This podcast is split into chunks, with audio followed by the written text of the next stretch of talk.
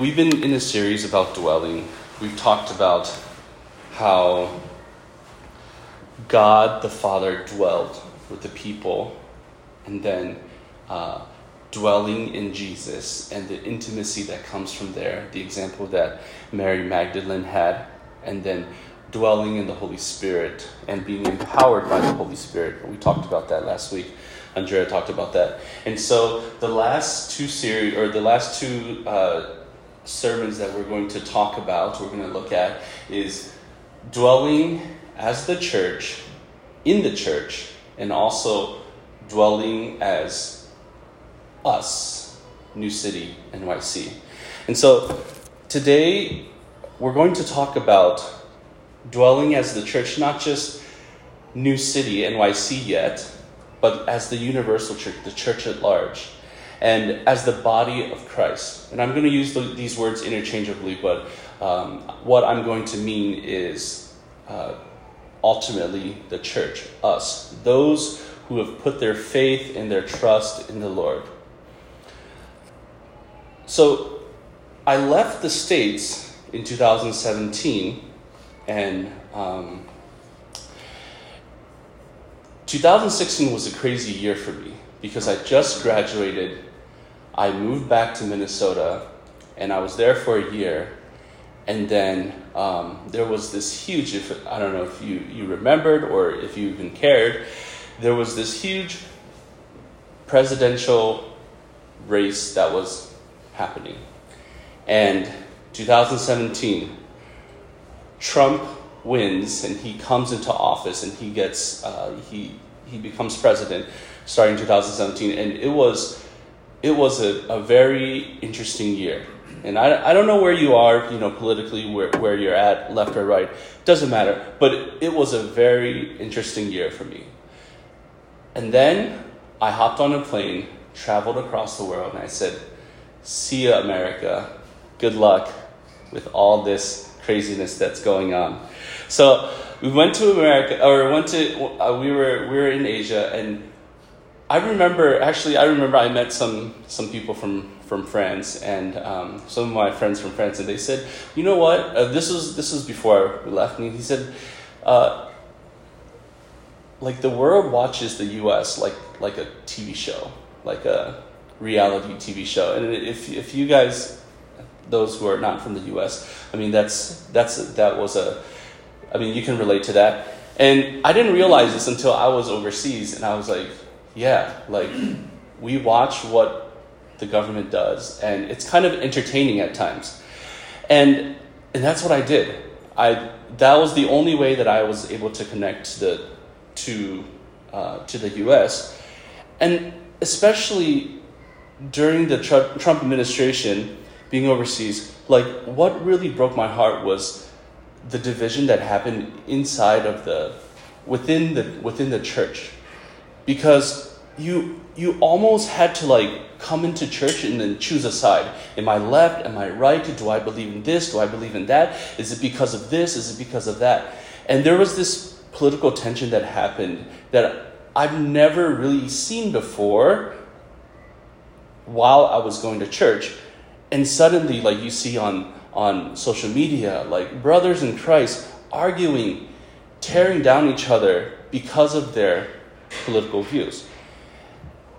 And I've even had like pastor friends who were told by their leaders that you can't say certain things, you can't post certain things because this person is a financial supporter for us and he will not he will be offended you can't do certain things because uh, the the leadership sees it this way and you can't say say that and it came to the point where there were some I, I had I had other pastor friends who who left the church completely because of these divisions and it was just so sad so coming back to the states you know six years later coming back to the states like you still see this going on. I mean, COVID didn't help, and all of this, all of this tension, it just continued.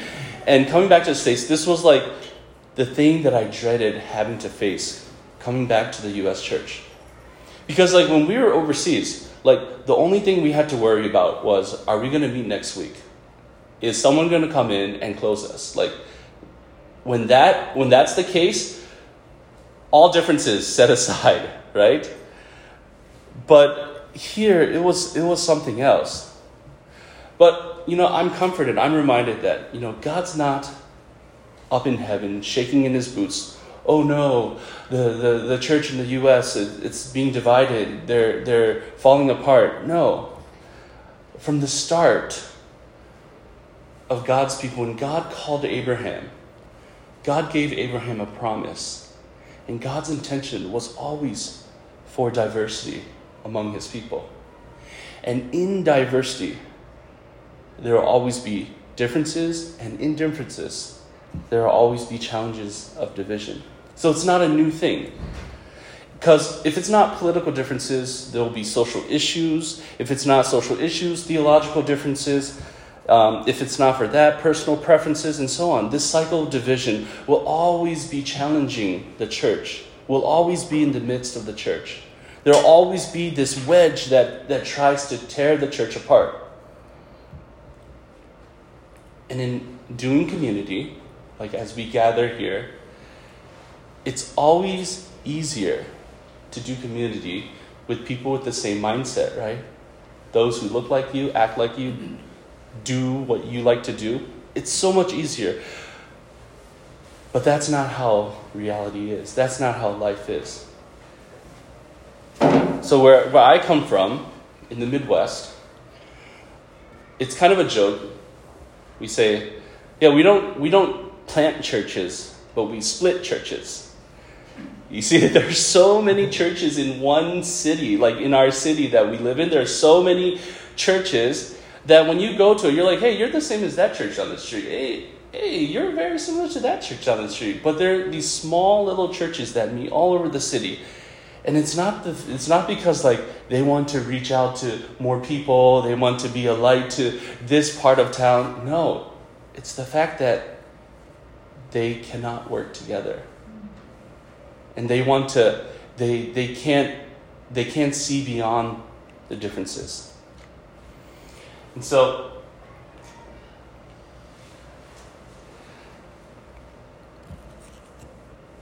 I believe that life isn't meant to live individually.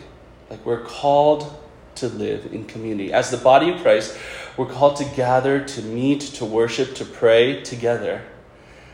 Yet, it's not like school, because, like at school, you know, we're all students, right? We all have a goal graduation, right? It's not like we're at a family reunion, like we're all related, even though we hate each other, we all have to come there, you know, show our face. But the thing is that we're more like, if you look at the lives of the disciples, the 12 disciples, some were fishermen, some were business people, some were rich, some were poor, some were mercenaries, some were tax collectors. It's like being a business owner, right? And you go into you, you go to a community and you're with the auditor that's looking through your finances like think about that like the person who's looking at all your money and stuff he's like with you your family your friends or he's like in your community that's that's it's it's unheard of but that's what the church is that's what the church is like so as we continue through this, oh, oh okay, okay, sorry. Um, dwelling as a church can only exist when we're devoted to first dwelling in God. And this is what I really believe. This is the reason why we've been talking about the Trinity. What, what, uh, how, how God dwelled among us and how we dwell with Jesus and how we dwell in the Holy Spirit. Because it's a it's it's a a prerequisite. Like first, when it comes to uh, to dwelling, uh, when it comes to dwelling in the church, first we must know how to dwell with God, and we must see that God is wanting to dwell with us. We must be in the presence of God. We must be in the presence of His of of of who God is, being empowered by God.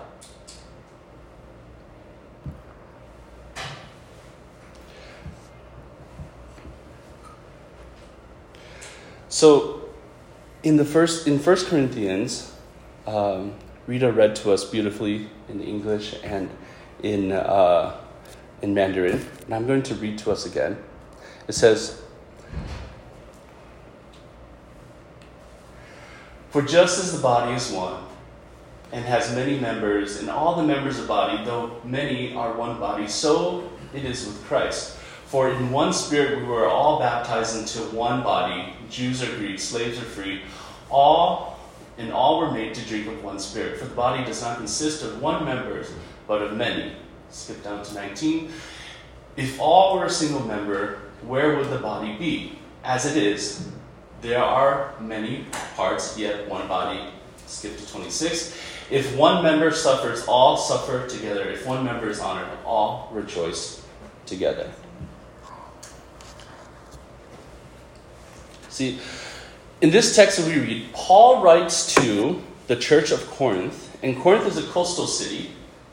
Corinth, Corinth is a coastal city, is somewhere a little bit closer to this side, and uh, it is at the crossroads of many culture and influences. Similar to our city that we're at right now, it flourishes and thrives off of diversity. And it, has, it had a lot of influence in society at the time. And however, however, one of the big problems that Paul was seeing and he's addressing to the church in, the, in Corinthian in this city was division. There was division among all of these categories in social statuses, in sexual immorality, theological differences, ways of worshiping. And we look in verse 12 here, it's spiritual giftings. Okay? So, one of the key themes found in 1 Corinthians, oh, so this is a picture of what it could have looked like, and you can see how close it was to the sea, where merchant ships would come in and out, and you'd see how different cultures, different influences were brought into the city, and how the, the Corinthian culture was brought away to the world, were taken to the world. So, uh, one of the main themes in First Corinthians is uh, Corinthians three sixteen says do you not know that you are God's temple and that God's Spirit dwells in you? Not only is Paul saying that as individuals, we're God's temple, but as the church, we are the host of the Holy Spirit. The, the Holy Spirit lives in us. And we come here not as not just a community gathering, because like, you know, I'm busy. I have a I I I don't have a lot of time. I don't just hang out with people to hang out with people because I did that when I was when I was younger, when I was single, I had a lot of time, but now like I have a lot of time or I don't have a lot of time. So I feel like I need to schedule everything, right? So just like chilling and hanging out, that's not that's that's not a that's not a luxury that I have now, especially here in New York. But so when we come here to church, like it's not just a community gathering. It's not just like we're here to get to know one another, have fun. Yes, that's part of it, but really we're here as a spiritual gathering as well, desiring for desiring for God to reveal and show himself to us. And we do that together as a community with one another. And so Paul, in, in chapter 12, we were talking about, Paul addresses the issue of spiritual gifts within the church, and there were division among people. Some viewed themselves as, oh, I'm better than these people because I have these certain spiritual gifts, and others were like, oh, I don't have certain spiritual gifts. They're so much better than me, right? And so we broke down, I broke down uh, 1 Corinthians 12 into two parts. And the first part says this If the foot should say, Because I am not a hand, I do not belong to the body, that would not make it any less a part of the body. And if the ear should say, Because I am not an eye, I do not belong to the body, that would not make it any less part of the body. If the whole body were an eye, where would the sense of hearing? Where would be the sense of hearing? If the whole body were an ear, where would be the sense of smell? But as it is, God arranged the members of the body, each one of them, as He chose. If all were a single member, where would the body be? As it is, there are many parts, yet one body. So there are two groups of people that Paul that Paul is addressing here. And the first the first set here in verse 15 that we just read, they feel insignificant within the body of Christ because of their spiritual gifts. They feel because of what they lack, they couldn't contribute or they couldn't they couldn't be part of the community or they couldn't fit in. And due to this, um, due to this, they view themselves as being limited. And sometimes we elevate those with spiritual giftings higher than ourselves. And then we're not willing to, to step into, uh, into our community. We're not willing to step up. So in my culture, the Hmong culture, when missionaries came and presented the gospel to my people, the first convert was a shaman leader. Okay? So he was a shaman leader. He had he was highly influential in the community. And when he became a Christian, he led his people to become to become uh, to become Christians, right? Great story, moving story. Um, I, I, I love this story because one of my friends, uh, the first convert was his like great great grandfather or something like that. So like so like it's very closely connected to me and and how my people came to believe in Jesus. However, also in my in the Hmong church, it's common for this idea to remove the shaman leader and place the pastor as the holy spiritual person, and he becomes this shaman leader slash spiritual leader. And so, in this mindset, the church is someone who has a junior Holy Spirit, while the pastor has the Holy Spirit. So, so the church can't do anything spiritual you have to wait for the pastor to come. Oh, to pray, oh, we can't pray. We have to wait for the pastor. And it's, it's a sign of respect, but then you see the church will start to elevate the pastor to this like invincible, holy person, right? And that's that's a common that's it's common in the church that that in the churches that I've grown up in. And so you, you, you get this sense of like, I can't do this because I'm not good enough. I don't really matter because I'm behind the scenes, I'm not up front. There's this false humility that we carry around. And this is what Paul is trying to address. And when you think people that are more significant than you, more talented than you, more spiritually gifted than you, what happens when they fail? What do you do? And that was something that I experienced recently where the where I was in a season where there was this there was a spiritual leader that that I I um, I followed. I read his books. I did all of this. I, I, I followed him very closely. I read his books. I listened to his messages and all of this stuff. And then suddenly he passed away. And you know I remember I like watched his funeral online, all that stuff. And then suddenly there was all these leaks of like things that he did that was immoral and it broke my heart because I'm like, what do I do now? And I remember I had a good friend, he, he grew up in the church, and he decided to step away from the church. He doesn't believe in God anymore. And that was his big question to me, too is like, if, if pastors are so holy, why are they always sinning, right? And I, I was struggling on this, and I, I, I was like, yeah, these are, these are guys that I look up to, that I, you know, and while I was praying about it and I was, I was med- uh, meditating about this question, and one of the things that God really de- showed me is that, like, these are just people who struggle with, with the same things that we struggle with.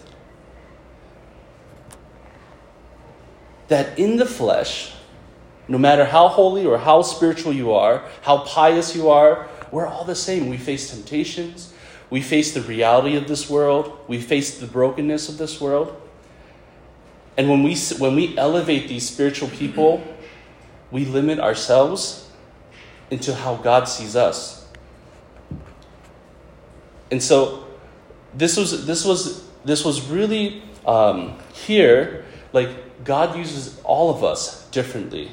And that's what Paul is trying to say. That if we were all the same, we were all we all had the same spiritual gifts, all had the same the same uh, the same calling, we would just be like a body that has all eyes, no ears. We would be like a body with all mouth, but no eyes. You know, it, it, it would look weird, right? We'd look like a monster. We'd look like something out of a crazy sci fi movie. But that's not how God created us. He created us differently, special, uh, in, his, in, in our own unique way, so that we can function together as a body. But I think these people were, were, the, were, were not the people that Paul was actually talking to. The next set of people are the ones that Paul was trying to talk to. So we go to verse 21. Says, The eye cannot say to the hand, I have no need for you, nor again the head, the head to the feet, I have no need for you. On the contrary, the parts of the body that seem to be weaker are in, indispensable. And on those parts of the body that we think less honorable, we bestow the greater honor. And our represent our and our rep, and our unpresentable parts are treated with greater modesty, which our more presentable parts do not require. But God has so composed the body, giving greater honor to the part that lacked it, that there may be no division in the body, but that the members may have the same care for one another. If one member suffers, all suffer together. If one member is honored, all rejoice together.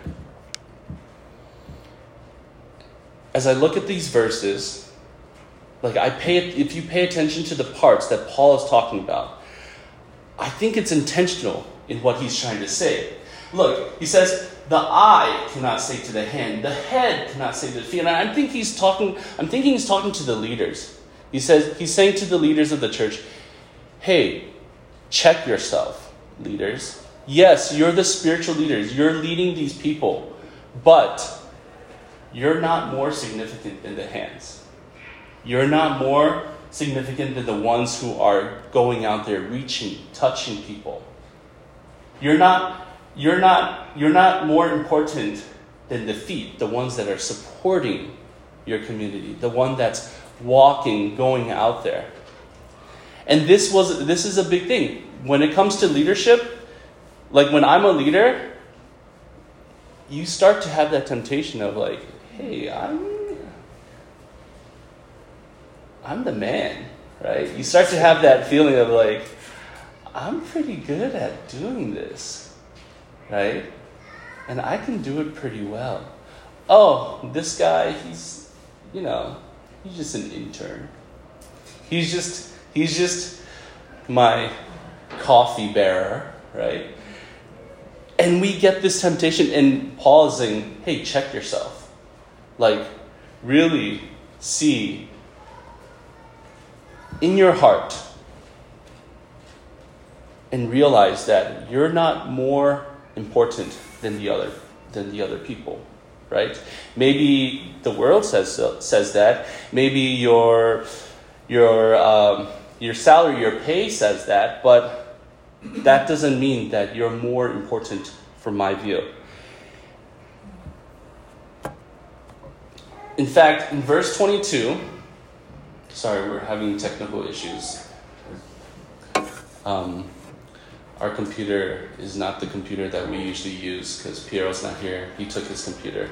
So, oh, I, I have it here. In verse 22, it says, um,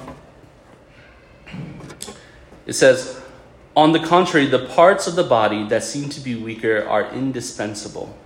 What? That doesn't make sense. The bodies that are that seems to be weaker, the ones that are less important, they're indispensable. They hold that much value. And it says, and on those parts of the body that we think less honorable, we bestow the greater honor. And our unpresentable parts are treated with greater modesty. So, what Paul is saying here is that for those that are weaker, maybe younger, or, or not as important when it comes to the world, we have that responsibility. Those as the leaders, those as the head, those are the ones that have the spiritual gifts. We are to uplift them. We are to encourage them. They are the most valuable parts in the community. And the church has got this wrong so many times throughout history. Many times the church will say, hey, you be like us. This is how you look like. You, you should look like. Hey, um, uh, you, should, you, should ha- you should say certain things this way. You should do certain things this way. And I, I'm not saying that like there aren't boundaries, but what I'm saying is that when when when we are told that we, we have to look a certain way, do certain things so that we can fit into this community, this is, it's not a church, it's a country club, right?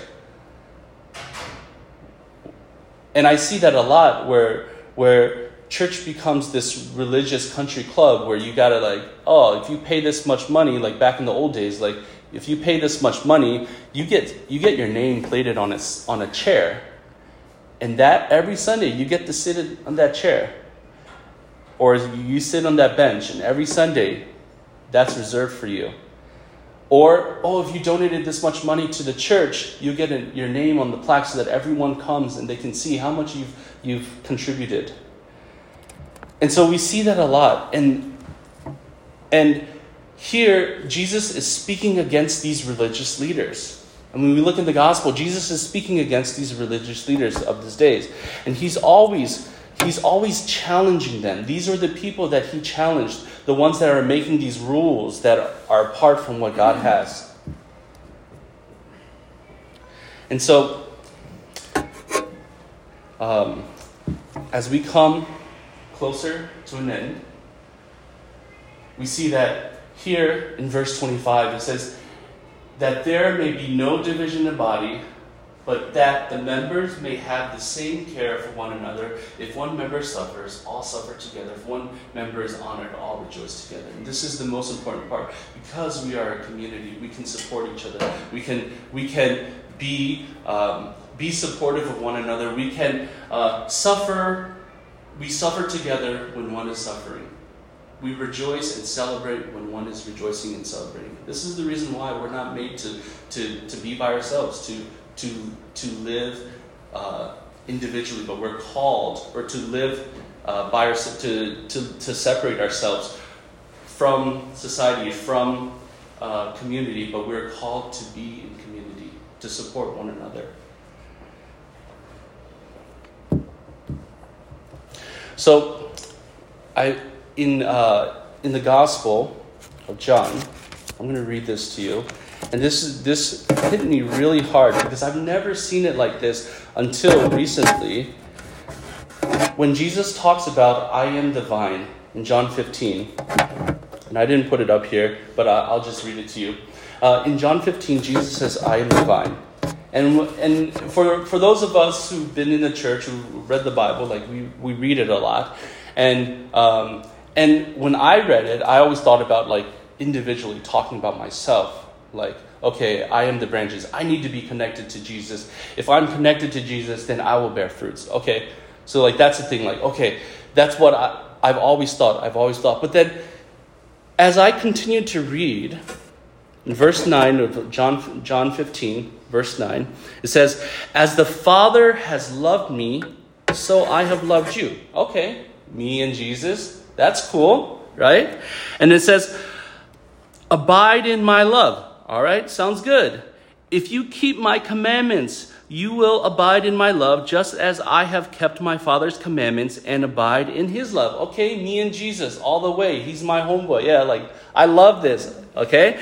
And then it continues. It says, These things I have spoken to you, that my joy may be in you and that, that your joy may be full. Oh, I'm loving this my joy full. I'm loving this. And then we go on to this next verse. This is my commandment that you love one another as I have loved you. Wait a minute. So it's not just about me and Jesus anymore. but it's that when I'm connected to Jesus, when I'm connected to the vine, the true vine, I'm bearing fruit. It's to be given. I'm not to be taken. I'm not to keep, but it's to be given. And it's this love. Not, not a love that what the world says, not, not a love, this feeling like lovey dovey stuff, but this love that Jesus has shown to us. And it's, it's to be given. How can it be given? Well, only through community, right? It can be given. I can't be living in the middle of the desert and show love to someone if I'm all by myself, but it's in community. And it goes on, it says, Greater love has no more or has no one than this, that someone laid down his life for his friends. Uh, it's interesting because it said friends here, because I'm like, how come it doesn't say brothers or sister? I think brothers and sisters, it's easy to lay your life for your brother and sister. It's easy to lay your life for your children, your families. But for your friends, sometimes friends are not that close to you. You're not you're not living with them in a home. But friends are the, the, the community that you interact with. Friends are your church, the people that you maybe you don't see every day, but you come together and you're able to, to gather together with them. And here it says, You are my friend if you do what I command you. Wow. That, that, that we are considered Jesus' friend if we do this. And we are the ones that, that Jesus died for because he was the one who first laid down his life for his friends, for us even though we didn't know him. And so, as we end here, like, I really want us to value the, the diversity that we have here. And we talk about it, like in the DNA. We talk about interethnic, that we're a very interethnic church, and that's, and that's, that's one of the beauties that, that can only happen because of Jesus. You know, I would never be in community with, um, with some of us here if it wasn't for Jesus, or over all of us here if it wasn't for Jesus. I would never be in, community with you. Like, you think about that. There's never, it, just doesn't make sense for, for like, some of you are students. I'm not a student anymore. I, I don't have you know, I don't have the that time to like, oh, let's go to the library, stay to like two in the morning writing papers. Like I don't have that I don't have that ability to do that anymore. And some of you, that's your life, right? You guys are coffee shop hopping, one's closing, you go to another one because you got to finish your papers or, you know. I experienced that before, but that's not my life now. I have a kid. Some of you don't have a kid. I'm thinking, oh, 8 o'clock, I have to send Kairos to school. Oh, 2 o'clock, I have to go pick him up. That's my mindset every day. Some of you guys are like, like I asked, I asked Fumi to hang out the other day, and I'm like, Fumi, I only got from from nine to one. Fumi's like, can you do later? I'm like, sorry, bro, nine to one. That's my only free time. Like that's that's how it is now. So for us to come together and worship together it's a miracle. And it's only through Jesus that, that we're able to do this. And I love it. Like, like when we dwell in Jesus and we see the beauty of, of, who, of who He is and how He works in us, and we're empowered by the Holy Spirit, like we get to come together as, as, as a community. And dis, despite our differences, what we think, you know, social issues, political political sides, um, different opinions, but we can all still come together and function together as a, as a, as a body, as one, because of Jesus. And I love that. And I love you guys.